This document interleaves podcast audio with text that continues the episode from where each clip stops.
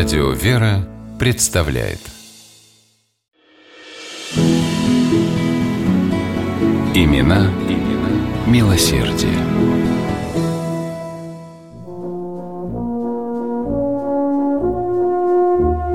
Двадцать 21 июня 1901 года жители Севастополя отмечали народными гуляниями. В этот день вступил в должность новый городской голова. Это был человек, которого горожане глубоко уважали и ценили. Человек, искренне любящий Севастополь и севастопольцев, и много раз доказавший эту любовь не только словом, но и делом. Это он на свои личные деньги восстановил любимую горожанами Петропавловскую церковь, поддерживал щедрыми пожертвованиями женскую гимназию и Константиновское реальное училище.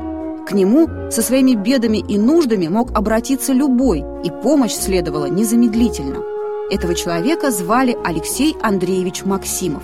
Сегодня после обеда он в качестве нового градоначальника должен был произнести приветственную речь с балкона городской управы. Люди на площади с нетерпением ждали его появления. Когда Алексей Андреевич появился, заметно взволнованный, в скромном, но элегантном костюме, севастопольцы встретили его громкими аплодисментами. Поклонившись, Максимов обратился к собравшимся. «Программа моя, господа, — сказал он, — состоит в том, чтобы работать с вашей помощью и поддержкой и принести посильную пользу городу и горожанам в их неотложных нуждах».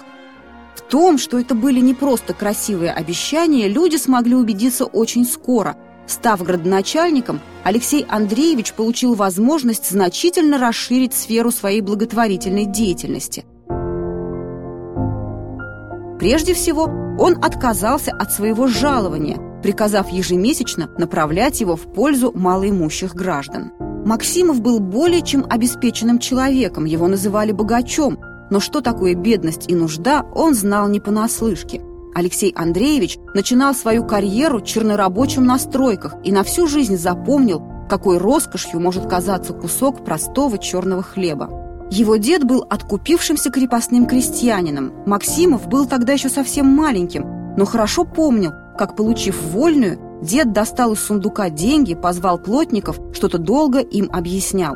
А через несколько дней в селе появилась деревянная часовня. Дед построил ее в благодарность Богу и в дар людям.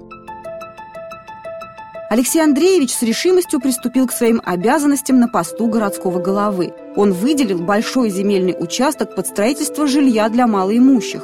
Это стоило Максимову больших трудов, так как главный архитектор решительно отказывался ставить под указом свою подпись, противясь переселению бедняков в престижный район.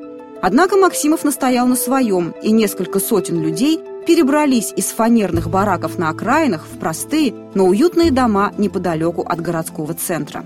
На нужды города и горожан Алексей Андреевич тратил собственные средства.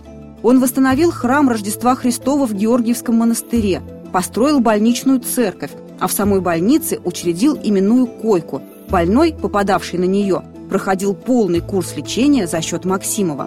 Благотворитель просил врачей, чтобы они определяли туда по возможности тех, чье лечение было наиболее дорогостоящим.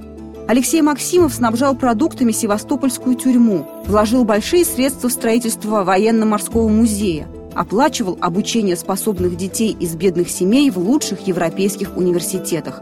Он верой и правдой служил любимому городу и дважды переизбирался на пост его главы.